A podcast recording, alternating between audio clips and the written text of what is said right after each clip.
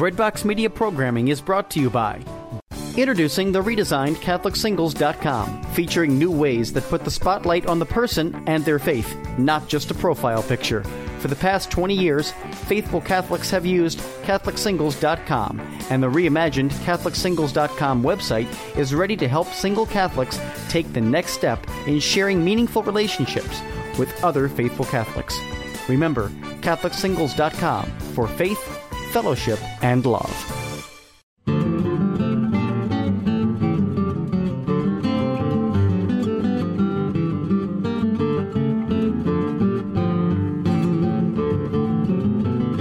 Hello, and welcome to Connecting the Dots. I'm your host, Mark Shea, and we are here again, as we are here every time, to talk about life, the universe, and everything from a Catholic perspective.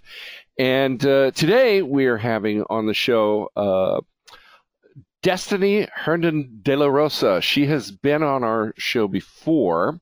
The last time she was on the show, she's the head of New Wave Feminists. It's a feminist pro-life organization. The last time we had you on the show, Destiny, you were in trouble with the Women's March, if memory serves. What, can you talk about that a little bit? Yeah, so last time I did the show actually was right after we had been removed as sponsors from the Women's March, which it was still, I didn't grasp what a big deal that was going to be, because they just kind of quietly removed us. We were sponsors for 4 glorious days. We were on their website. And then one day I was actually doing a Skype to a university. I do a presentation. So I was doing a presentation on pro-life feminism, and I get off the Skype, and all of a sudden someone from Rolling Stone calls me and they're like, "Hey, you've been kicked out of the Women's March. Do you have an opinion on that?" And I was like, "Oh, this is actually the first time hearing of it, but I will formulate an opinion. I will call you back in 3 minutes.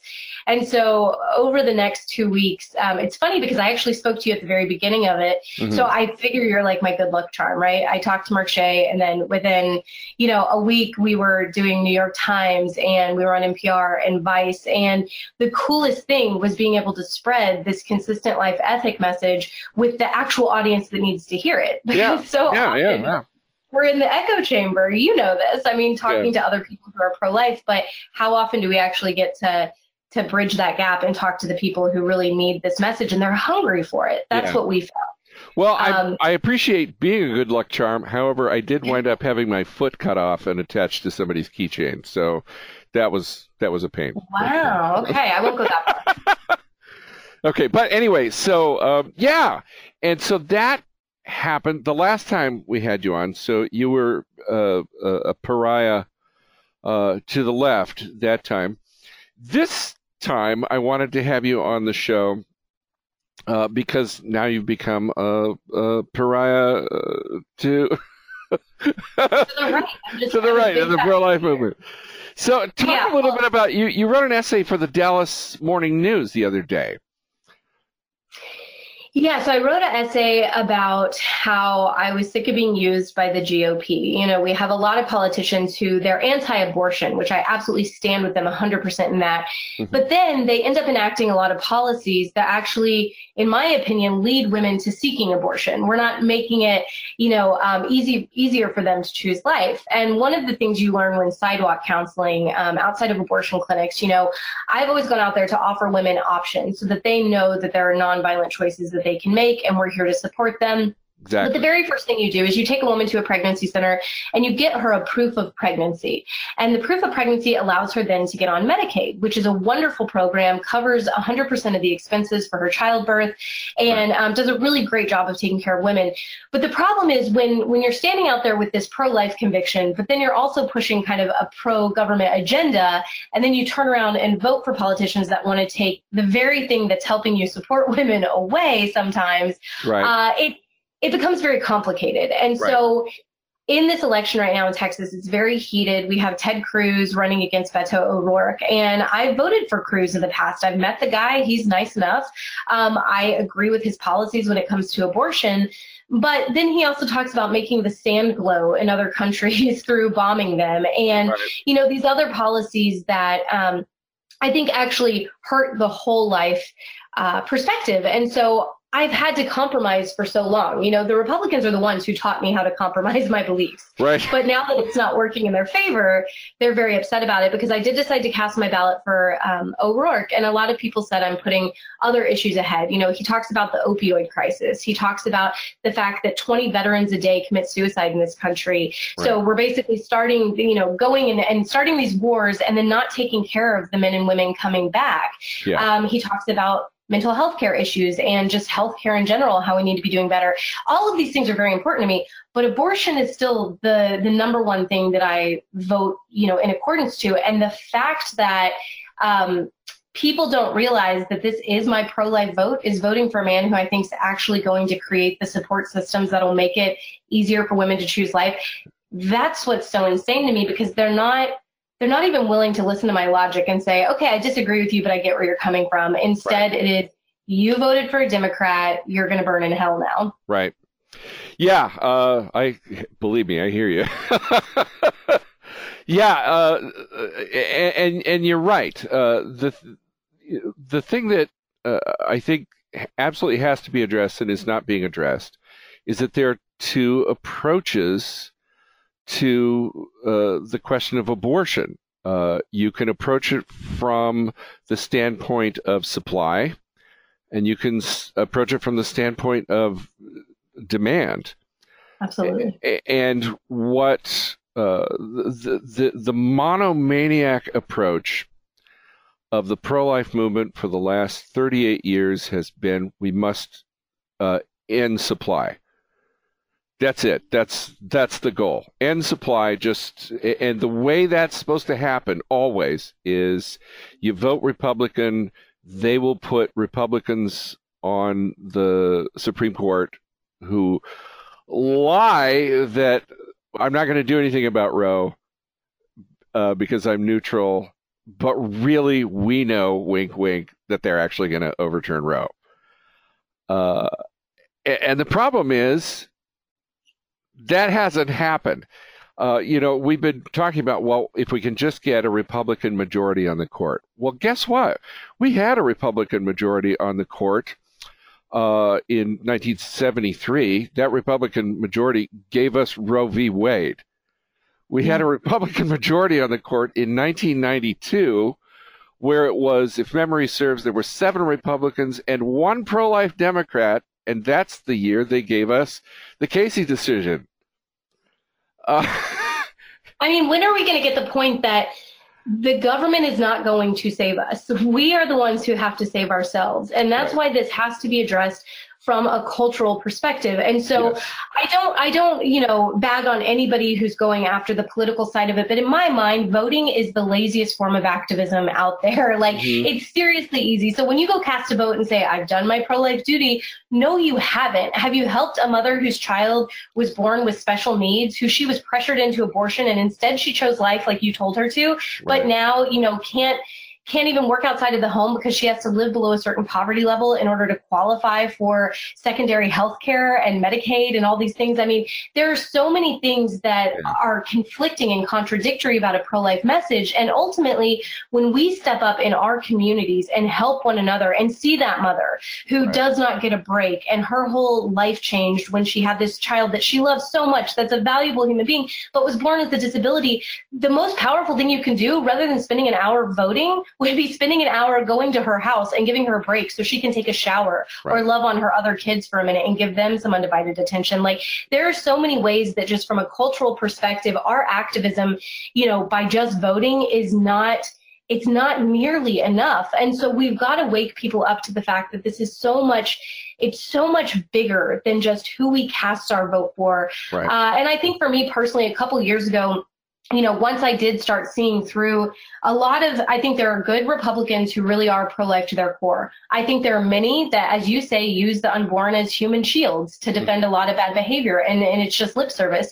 And when I realized a few years ago that if suddenly abortion were off the table, if suddenly it was no longer an issue that anyone was fighting, how many people would leave the Republican Party and become Democrat overnight, because then they would go on chronologically to the next issue that's a life issue, whether it's war right. or death penalty or, you know, euthanasia, torture, like any of these other things that they would set their minds to. Suddenly there would be this mass exodus from the Republican Party. And so I think Republicans know the only way to stay in power is to keep this a divisive hot button issue. And I right. think that's why I'm getting so much heat, because I'm shaking that up by saying pro-lifers can even vote for Democrats. Because as you said, it's a supply and demand type issue. And until we take away the demand, the supply will always be there. You cannot enforce laws that most of the populace doesn't agree with. The right. reason that abortion and rape are illegal is because we understand the humanity of the born person, and we understand that they should not have violence used against them. But until people see the unborn child in that same way, we won't be able to enforce these laws. I don't think women will be having back alley abortions. I think they'll still be having them in doctors' offices from doctors who are sympathetic to the pro-choice cause, because we have failed at humanizing the unborn on a mass scale. Exactly. I think one of the things that I think that the things that you have said that I think is profound is that you've said, and I agree with you 100%, is that the goal has to be not to make abortion illegal, but to make it unthinkable.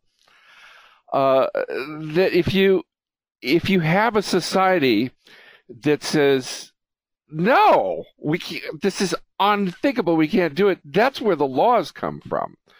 In ancient Rome, the practice of gladiatorial games was centuries old. It was just woven into the culture. It was part of the way that you entertained yourself. And what happened was the early Christian church, which had not all that much power politically, but the early Christian church shamed Rome into saying, we can't do this anymore. Christian monks ran into the arena and said, for God's sake, forbear. And the Roman population couldn't look themselves in the mirror anymore. They couldn't do it. And that's when the games were outlawed. Well, if you look at any atrocity that has ever taken place and that we have been on, you know, the right side of history, it is because the people on the right side of history are always the one who see the humanity of people who are being stripped of their humanity, right. whether it's Jews or minorities. You know, when we see the humanity of the unborn, then it's absolutely appalling. And I understand the hysteria, but unfortunately, we are at a 45-year gridlock here where that hysteria is not enough. At this point, we have to work to be effective. Right. And unfortunately, being in these echo chambers, you know, telling each other how great our arguments are and our science is there and our logic's there and our ethics are there when it comes to pro-life issues, that's fabulous. But unless we actually go to the other side and start convincing Democrats and atheists and agnostics, and I mean everybody, like this is it has to become a shift in cultural consciousness where we understand the humanity of the unborn person. And it's very hard to do when we are so busy dehumanizing the people on the other side, which we right. see, whether it's politicians or abortionists or whatever. The MO of the pro-life movement for so long, unfortunately, has been to other them, right? Like, these are the bad guys. These are the monsters. Those people are devils, yeah. Right, and I mean, it's great for fundraising, but it's not actually effective for changing the culture. Right, and more than that, so much of the pro-life movement, we're seeing this in spades since the election of Donald Trump, so much of the pro-life movement spends so much of its time not defending the unborn, but saying, well, you know, when he mocked that disabled reporter, that was really okay, because actually he mocks everybody, and so it was fine. And really, when you think about it, bragging about sexual assault is really fine because blah-de-blah-de-blah.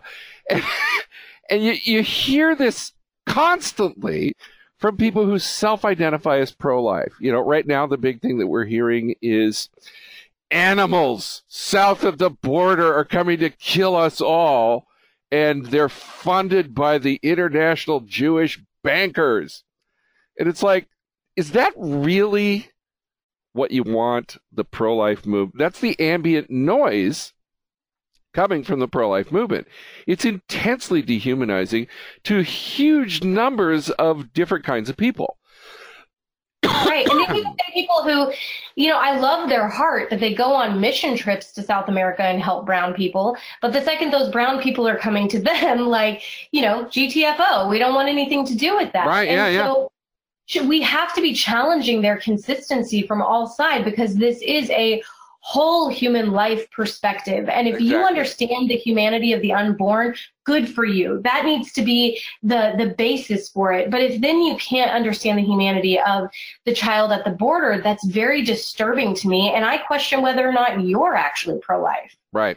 And that's really the problem, is that, like it or not, what the pro-life movement must face is that in overwhelming percentages, the loudest people defending every disgusting, inhuman thing that the Trump administration does are people who then go on and self-identify as pro-life.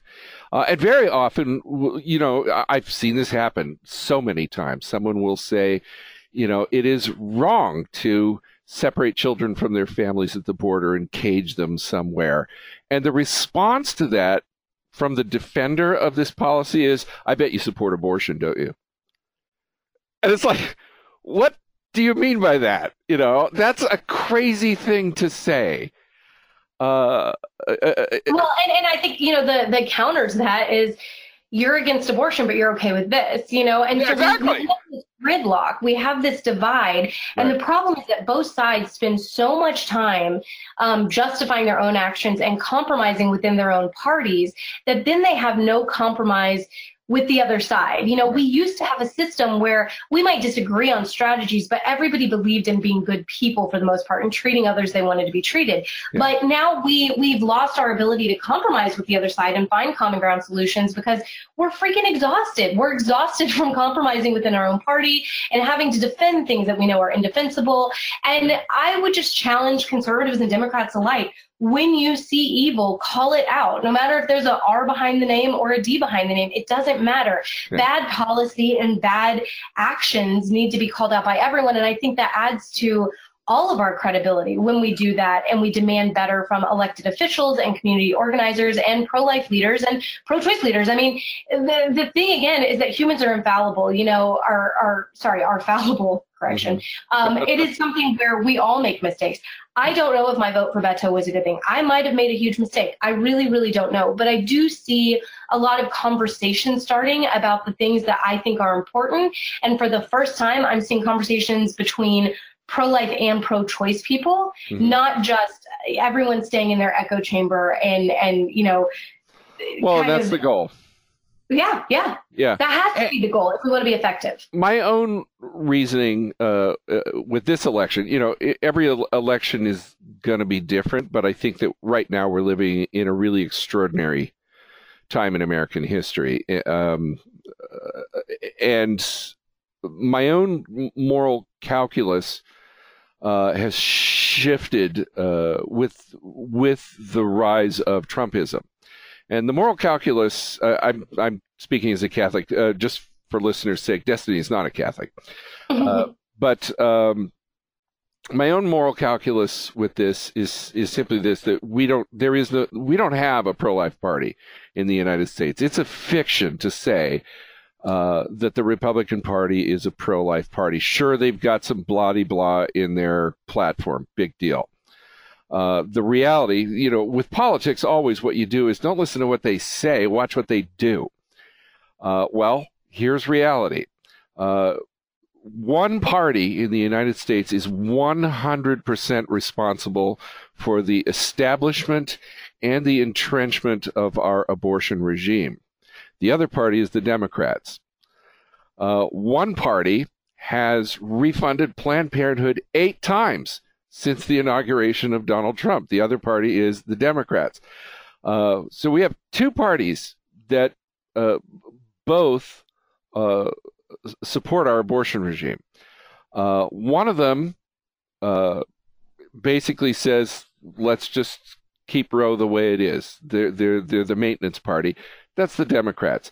The other party pretends to care about abortion, dangles a carrot, has dangled that carrot for 38 years in front of the noses of pro-life Christians, and has said, any day now, really, seriously, we're going to actually do something about this. Every time they get reelected, they offer a participation trophy called the Mexico City policy. And with that participation trophy, pro-lifers then go to work defending not the unborn, but war in Iraq, a policy of torture, sending 15,000 troops to the border to have hysterics over a non-existent threat from a non-existent invading army made up of unarmed men, women, and children who are desperate. The death penalty, cutting off Medicare and Medicaid to old people and poor mothers, so that, what happens to the old people if they don't have Medicaid? They die, because that's where, most end-of-life treatment, surprisingly, takes place, is at the end of your life. And it's very expensive. Poor mothers, they can't afford to give birth. What are they being pressured to do? They're being pressured to abort. That's what you're talking about, is if you have policies that drastically increase demand, it's ridiculous to talk about cutting off supply, because the demand will be met. People are gonna go and seek an abortion one way or another if you put enormous pressure on them to abort. That's gonna happen. That's one of the effects of economics. And so we've got these two parties, both of which support abortion in their own ways, but one of them also supports all kinds of other evils. And so my calculation is, you can't, as a Catholic, you often hear people say, well, you can support the lesser of two evils. No, you can't. The way that's often been worked. So, for example, 10 years ago, when the Republican Party was championing the use of torture, you had people who said, I support torture, but that's okay because I'm against abortion, as though, being against abortion somehow gave you a 007 to commit other grave sins. You can't be in favor of a lesser evil, but here's what you can do. You can lessen evil. You can look at, okay, there's two parties, both of them support abortion, but one of them also supports a ton of other grave evils. So I want to get rid of that party that's doing not just support for abortion, but all this other evil. So you can vote for the party that will help get rid of that party. And I have absolutely no moral qualms about that. I tell people, not merely that I have a clean conscience. If I were in Texas, I would absolutely vote for O'Rourke. And I wouldn't do it merely with a clean conscience, but I would do it with the sense that I have to support Democrats this year, because I regard the party of Trump as the gravest domestic threat that the United States has faced since the Civil War. Absolutely. And I would even say, people kept asking me, like, what's wrong with Cruz? What's so bad about Cruz? I voted for Cruz twice here in Texas. One of my best friends works for him. Like, I've met the guy. He's weird, but I mean, I don't hate him personally. I think he's, a constitutional conservative, and that's all great. Well, in the past, he has been running. I think mostly with Texas as his goal, caring about Texas. Right. But now I believe he is building up this presidential run report card, right? Mm-hmm. And we have seen how divided this nation has gotten and how these extreme polarized positions have taken place to where you cannot run as a Republican unless you 100% support Trump and everything he does. Right. And anytime a Republican politician is even critical of some of his policies, they just get raked over the coals. And so if I know for a fact that this one man likely is going to take another shot at the presidency, and he is going to have to adhere to these extreme policies, whether he believes in his heart that they're good.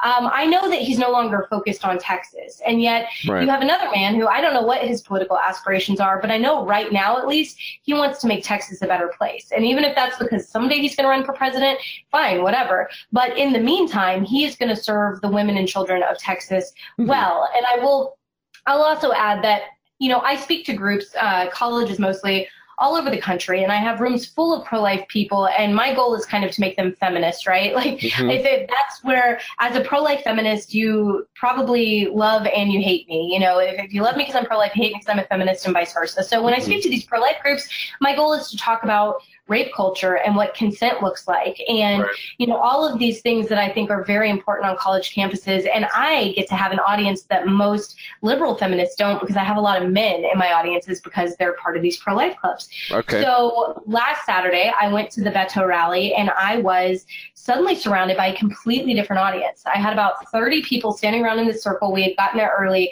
and they were all kind of, you know, popcorning out different things that they loved about him. And I spoke up and I said, "This will be the first Democrat I've ever voted for." And they look at me with my purple hair and tattoos. And I get shocked by that. Like, clearly I'm lying, right?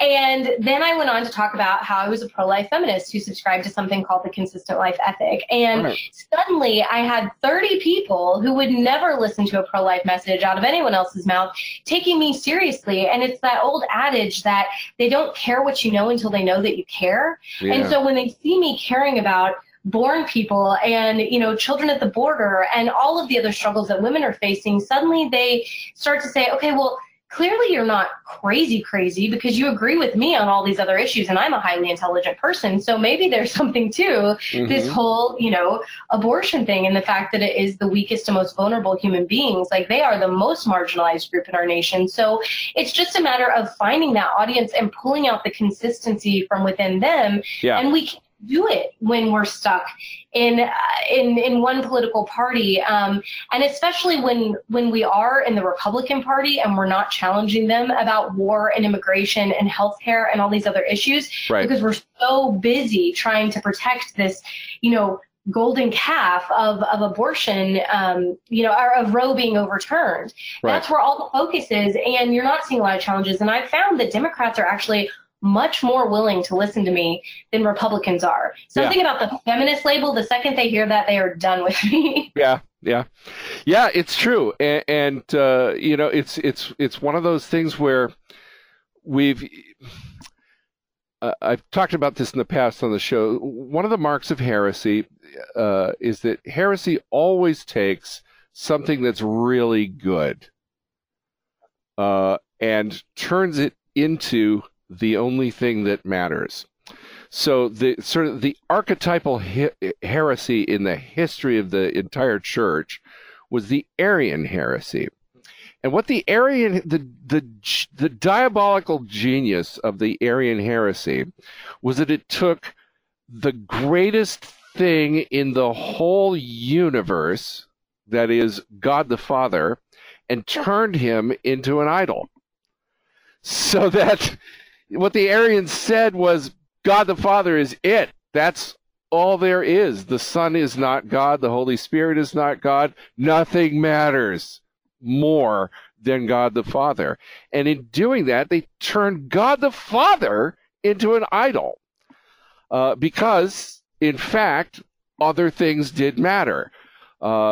Why does God the Son matter? Because God the Father says that he matters. This is my beloved Son. Listen to him. And that's how heresy always works. It takes something that's really good and turns it into the only thing that matters. And it really doesn't matter what that good thing is, But if you turn it into your monomaniac focus, then you're going to do damage to the rest of the faith. You're going to do damage to the universe. You're going to do damage to the human race. What the pro-life movement in the United States has done has taken a very good thing, the unborn child, and turned that child into a weapon against all kinds of other things. It's turned the unborn child into a weapon against the refugee, into a weapon against the poor, into a weapon that is being wielded by racists. So you'll get, for example, I've seen this happen. I saw a pro-life priest one time took this cartoon that it turns out was drawn by a neo-Nazi racist. And the cartoon was all about protecting the family. What the cartoon was actually talking about was protecting the white race. Wow. So you need to protect the white race, and that's your family, is the white race. And so you can do this. You can turn the pro-life movement into a kind of a white fertility cult. And that's being done. And of course, the diabolical genius always is that if you criticize in any way the monomaniac focus on whatever the good thing is, well, then that means you must hate. You know, the Arian said, well, you hate God the Father. You hate the unborn. I've been called pro-abortion. Right. I've been called pro-abortion more times this week than ever in my life. And I love when you use the term that, you know, the unborn are the human shields. Yeah. That this is something that is supposed to protect all these other atrocities on one side, because we have the unborn. And, you know, as all of these pro-life leaders who, I don't think they're bad people, because I refuse to dehumanize them in the way that they dehumanize others. I think they're good people. I think they're so entrenched in their echo chambers. They don't know how to get out. But as they've been calling me out, my husband was saying this morning, like, he keeps looking at the numbers on New Wave Feminists on our Facebook page. We were expecting it to drop in the thousands. We've maybe lost 50 followers. Mm-hmm. And that was so encouraging to me, because it told me we have been building the right type of tribe. Good. We have who are consistent life ethicists. We have people who don't agree with my vote. That's why we don't endorse candidates, because my vote is probably totally, you know, different than half the people on our page. That is absolutely fine. Like, we need to be discussing ideas and not people. And so that's what we're here for. And, you know, so when my op-ed came out yesterday, I really felt like I burned some bridges, but when you burn all your bridges, you have no choice but to form a new path forward and form a new movement and form new activism. And the fact that so many people are hysterical over one way I voted, even though I've spent the last decade and a half of my life standing up for women and unborn children, really kind of showed me their true colors.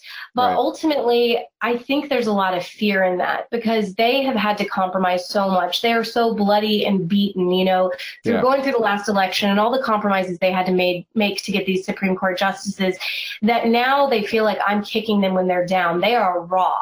And so they're taking this as a personal attack on them, which it's not. I love the pro-life community. The people are what make the community, not the leaders. And I'll say that all day long. I am not New Wave Feminist. New Wave Feminist is 43,000 women globally that are affecting change. We've got groups down in Argentina and Mexico City that are seeing levels of poverty we know nothing about here in America, where literally a pregnant woman is looking at her two living children and saying, if I have this child, I will be taking food out of the mouths of my living children, and they will die. And the solution is not to use violence against the unborn child. It's to find food for all of them. Right. But we're not addressing it from that angle. And so it's really encouraging to know. I've had so many people message me that they stand with me. And, you know, even if they disagree, but actually a lot of them do agree with my vote, that they still understand the reasoning behind it. And so many of them are young people. So we should not get discouraged by this. It's just it's a fractured pro-life movement is an effective pro-life movement. The right. more representation we have in completely different political groups and religious groups and non-religious groups, you know, secular organizations, the better we are, because at the end of the day, we have to have a seat at the table. And that's something pro-lifers, because they have such a fear of, you know, they don't call them pro-choice, they call them pro-abortion. Right. And they won't sit down at the table with someone who works at Planned Parenthood. I will, because if I don't take that seat at the table with someone who works at Planned Parenthood, guess who's going to take it? Another person who works at Planned Parenthood. Right. So yeah. now their voice is amplified and the pro-life message isn't there at all. Yeah. And I hope to do the same when it comes to this local election. You know, we are more effective when we disperse and are out within, you know, the community and people who don't think the same way, but you can't do that when you're dehumanizing them. Yeah, I think one of the great mistakes that the pro-life movement made was precisely turning it into this kind of tribal thing, you know, where it's us and them. And because what happens and what you are personally experiencing now, the end result of this, I've been pro-life from the moment Roe v. Wade was decided. That was, you know, my embryonic political conscience was forming then. I think I was 14 years old or something when Roe v. Wade was decided. And I've always been pro-life. All my life, I have been pro-life. And you know, this year and the last couple of years, you know, as I've said, I'm facing some political realities. Said, look, Roe's not going anywhere. It's just not. We've had 38 years. The GOP is not interested in changing this because it's to their benefit to not change it. Absolutely. And plus, the political reality in the United States is that support for Roe v. Wade is at its highest levels in American history. More people support Roe v. Wade and want to keep it right where it is now than in any time in American history. And that comes to nearly 80%. Last I saw was 71%. So, well, and just to a point about that, Guttmacher did a study that said people who say they're pro-life are pro-life. They are anti-abortion. Right. So that's 100%, you know, that they feel strongly. People who say they're pro-choice, though, it's actually this wide spectrum where they right. believe in common sense restrictions. But of course, we write them all off and we don't reach them because we just lump them all in as pro-abortion. They right. love abortion up till 9 months. It's just not true. Yeah, exactly. And that's the thing is that the political reality in the United States has remained remarkably unchanged. You got about 20% of the American people who want abortion on demand without apology. You've also got 20% of the American people who they want to get rid of Roe. They want to outlaw abortion. But the vast majority of Americans are just they are human beings with complicated views, who basically their approach to abortion is they don't like it, they don't want to think about it, they don't ever want to talk about it again, and they want it to remain legal. And we call those people pro-choice by default. Right. So we call them all pro-choice. So the result. Hang on just one second. The result of that is this. At any time, you can point to the American people and look at polling results. And if you ask the question one way, you will get polling results that say 80% of the American people want Roe to remain. And you can also get results that say 80% of the American people don't like abortion and would like some restrictions on it. Yep. Both of those things are true. Yep. And what that means is Roe's not going anywhere. And in the meantime, all this low-hanging fruit of abortions we could actually prevent are not happening. So when people tell me I have blood on my hands because I'm not supporting Roe being overturned like a million years from now, but in the meantime, they are letting children and women who, you know, are in this vulnerable spot fall through the cracks because they're not getting the adequate care and support they need. I would say blood is on their hands. Right. Exactly right. And the thing is that the reason that that blood is on their hands is because these are pro-life people who are supporting policies that are at war with the poor and the brown in this country. 100%. And you know, that is, sorry, but that is absolutely 100%. This is something you could chalk up to GOP policies. The most dangerous thing we ever did was make abortion a partisan issue. You know, people talk about Phyllis Schlafly and the moral majority like they are some saviors.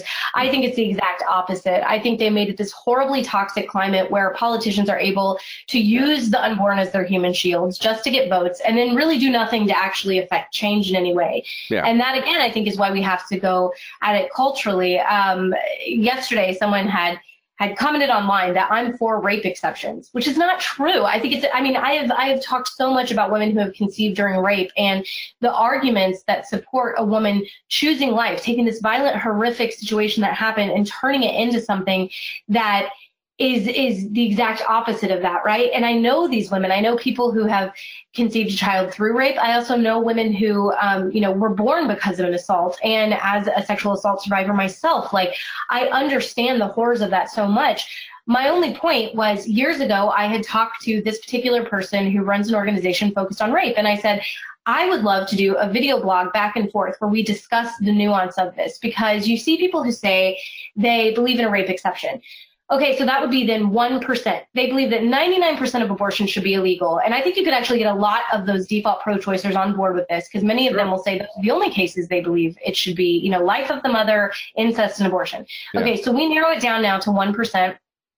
Imagine the ability the pro-life movement would have then to support that 1% of women if we weren't spreading ourselves so thin by trying to stop 100% of all abortions. Right. And I think that's a strategic thing. It's logical. It makes sense. Well, this leader never got back to me about that, and I guess didn't want to do the blog. But now she's telling people that I believe in a rape exception, which is patently false.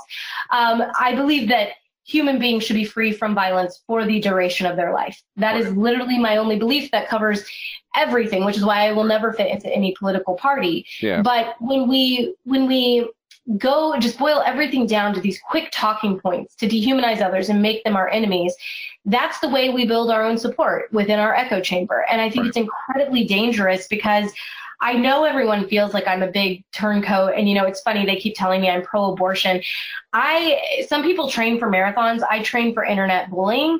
For the last 10 years, I have been thickening my skin to this. And during the Women's March, you know, that was the main thing I heard is, there's no such thing as a pro-life feminist. And I just look at them and I'm like, did you expect me to like go up in a puff of smoke just now when you said that? Like, I'm still here. I'm going to still keep loving women and children, you know? Like, I'm going to still keep protecting people. Like, it's not going to change anything I do. So you can call me pro-abortion or fake feminist or whatever. It literally does not change my actions one iota, because at the end of the day, I really do think that it is not politicians who save us. It is us. We are the ones that save each other. It's our communities. It's seeing the need in our particular community, because, you know, what's needed here in Dallas might not be the same thing that's needed in Chicago or Washington, D.C. So you get into your community, you get actively involved. We can make such a huge difference, a true difference.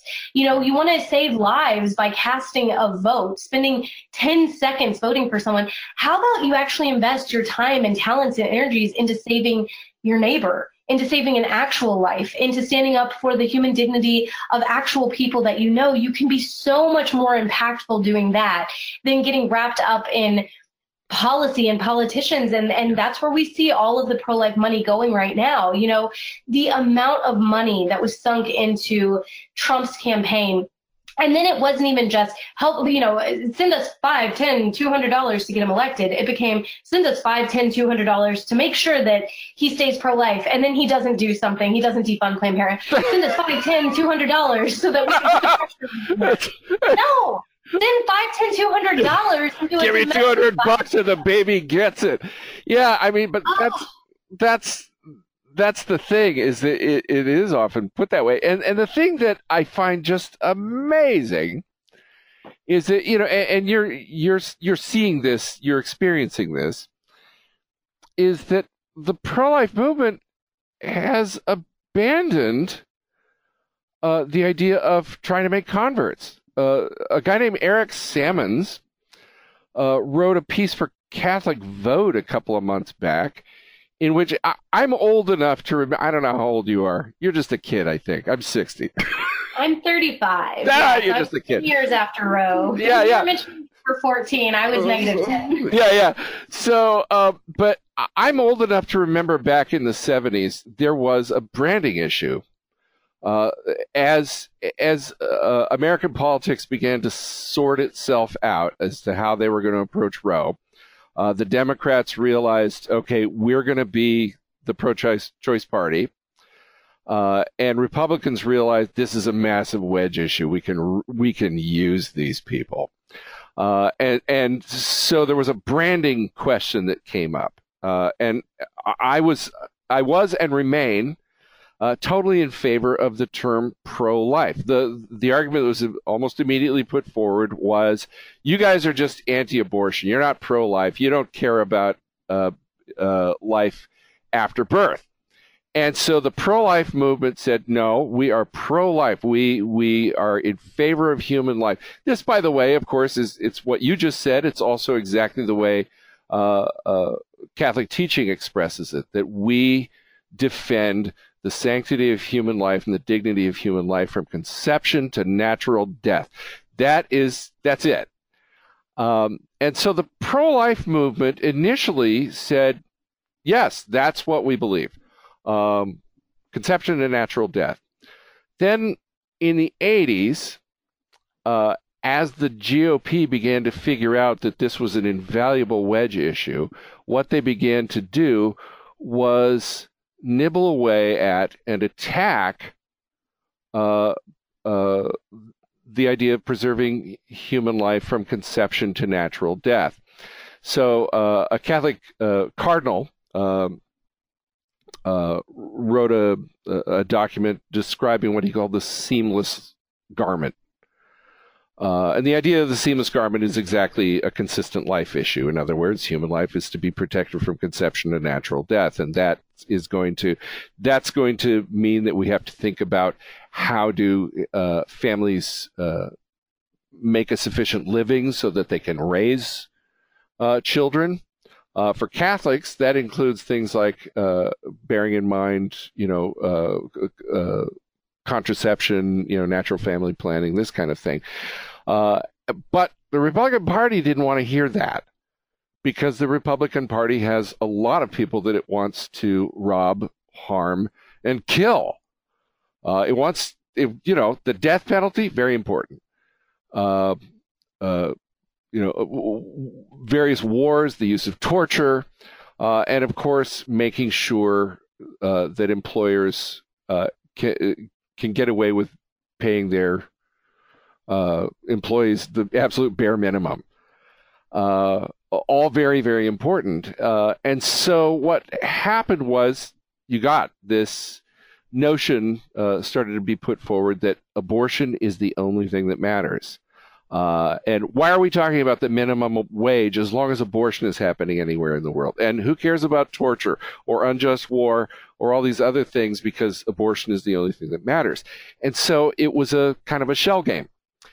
And the result for the pro-life movement, which bought into this hook, line, and sinker, has been that the pro-life movement gave up trying to make converts and began to taken in exactly the direction that you're describing, where it's us versus them. And if you are even just slightly wobbly on pro-life issues, then you're a heretic to be burnt, not a potential convert.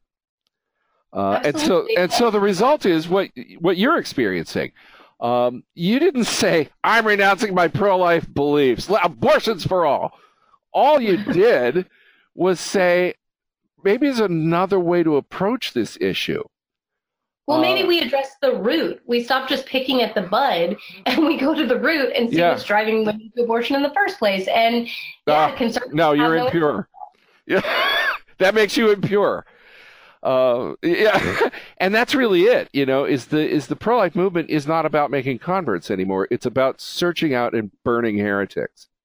Which, good luck with that, because even within their own tent, they're shooting inside. They're making it smaller and smaller and smaller. So right. Again, that's why we almost have to have a different way. And to your point of branding, I think that's where we have to understand there was a really large pro-life organization that makes a lot of really beautiful graphics. And one of them that they had last year was this giant ship, and it was like the SS Pro-Life.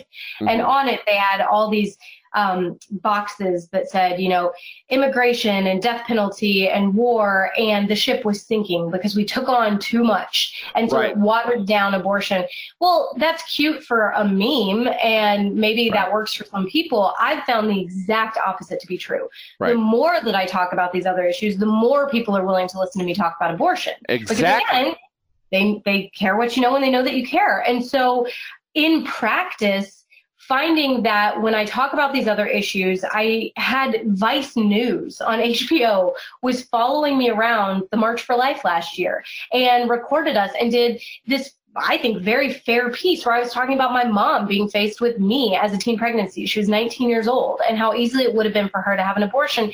Life was not easy. We struggled with poverty. She had multiple failed marriages. I mean, I am the poster child for, you know, all of the arguments for why abortion is necessary, because otherwise your kid will have to deal with this. Like, no, man, I'm so glad I'm alive. Yeah. Like, life hard is better than being dead. Yeah. And then, you know, as my life progressed, I ended up with my own pregnancy at 16 years old.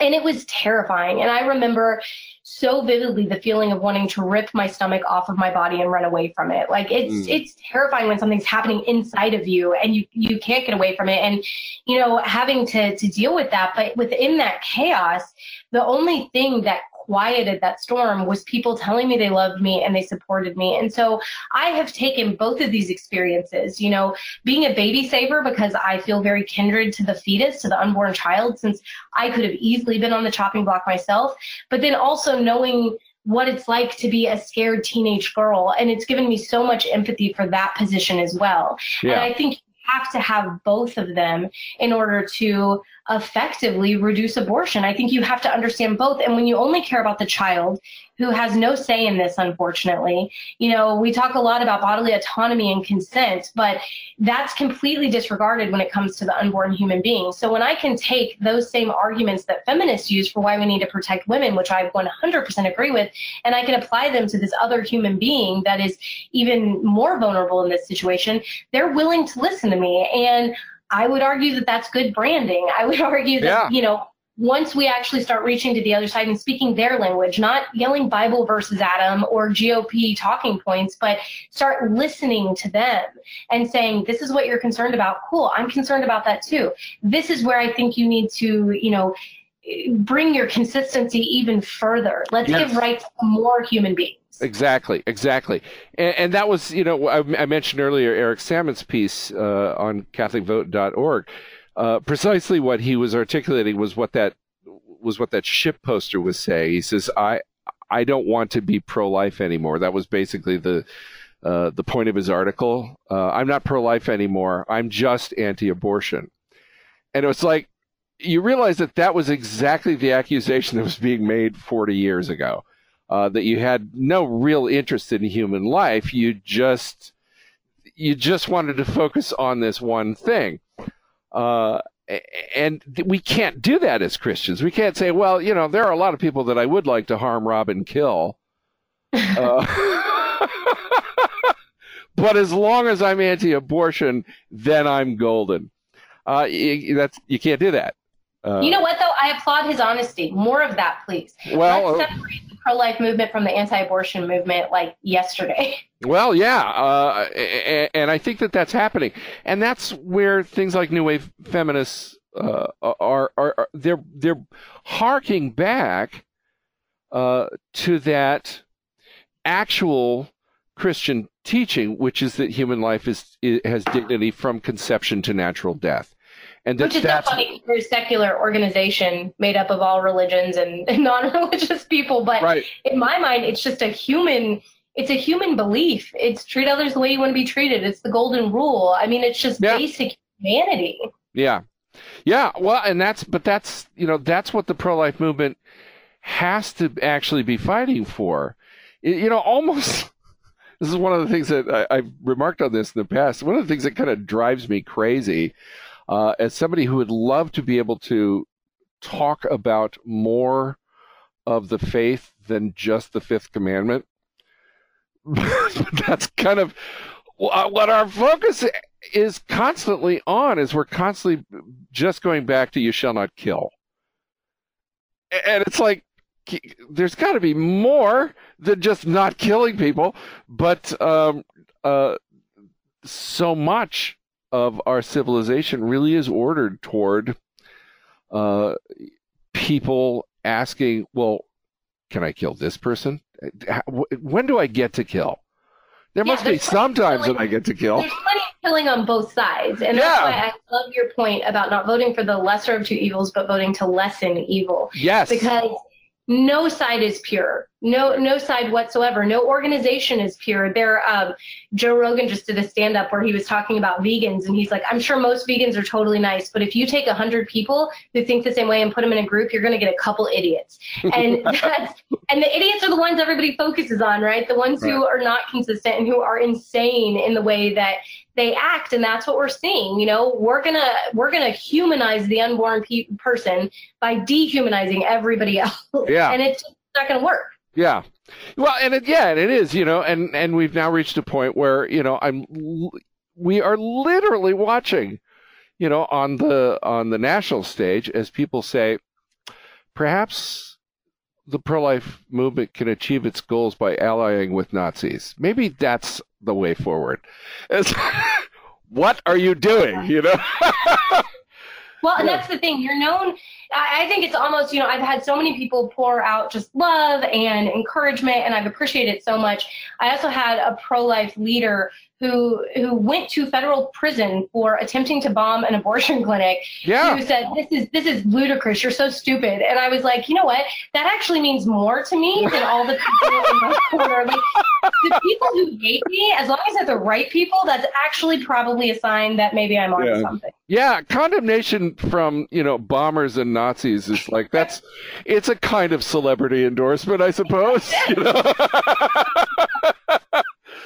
But so anyway, I am so proud of you, and you did the right thing, and I just wanted to have you on the show today to discuss that, just because we're coming up on an enormously significant election. This election is going to be a referendum on.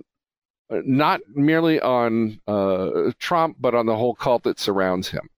And the backbone of that cult is, alas, people who self-identify as conservative, pro-life Christians. My great grief has been that the pro-life movement has done infinitely more damage to itself in the last couple of years than all the enemies of the pro-life movement could possibly have done. And so you give me hope because you get it. You recognize that it's about the dignity of human life from conception to natural death. It's about the dignity of all human beings, and that it's about thinking differently. And taking into account both. When people know better, they do better. So you should be encouraged. It's not just me. It is, millennials get a bad rap for being selfish and self-absorbed. But as we're posting all of our selfies on Facebook, we're also looking at people in Uganda and Syria and people globally who are being affected by the choices America makes. And I think it has given us this great empathy for the world. And that's where I'm being this new movement. You know, I was saying we need a political party where rather than an elephant or a donkey, it should just be a phoenix rising from the dumpster fire that's our current political system. Yeah. So, I mean, but I agree. Republicans, they said that they're, you know, the moral party and that they're the family values party. And so we're going to hold them to a higher standard because of that. Yeah. I think that in the meantime, we have to be careful, you know, not to dehumanize them in the same way, you know, we wouldn't dehumanize Democrats. Like, it needs to be something where we lead by example. And again, just challenge their consistency and talk about people, not, or talk about ideas, not people. Yeah. And so, you know, I'm not going to, as Michelle Obama says, when they go low, we go high. So I'm going to make sure that I keep trying to reach out to them because they need their own conversions just as much as the other side does. Well, God bless you. You give me hope. And I want to thank you for being on today. And I hope that New Wave Feminists goes from glory to glory and continues to do the good work that you guys are doing. Thank you so much. Yeah. So you've been listening to Connecting the Dots. Our guest today was Destiny Herndon De La Rosa, which, by the way, is a really epic name. I wanted to know it. You're married, I think you said, right? I'm married. Okay. That's where the De La Rosa comes from. Okay. So I was just going to say, I mean, did your husband at any point in his life ever finally get to say, I have a date with Destiny? Because he that has must have... people have actually bought him stuff that says "Man of Destiny." Okay. So yeah, that makes me super happy. All right. Well, anyway, you've been listening to Connecting the Dots. I'm your host, Mark Shea. We'll be back again next time to talk more about life, the universe, and everything. Until then, have a great day. Bye bye.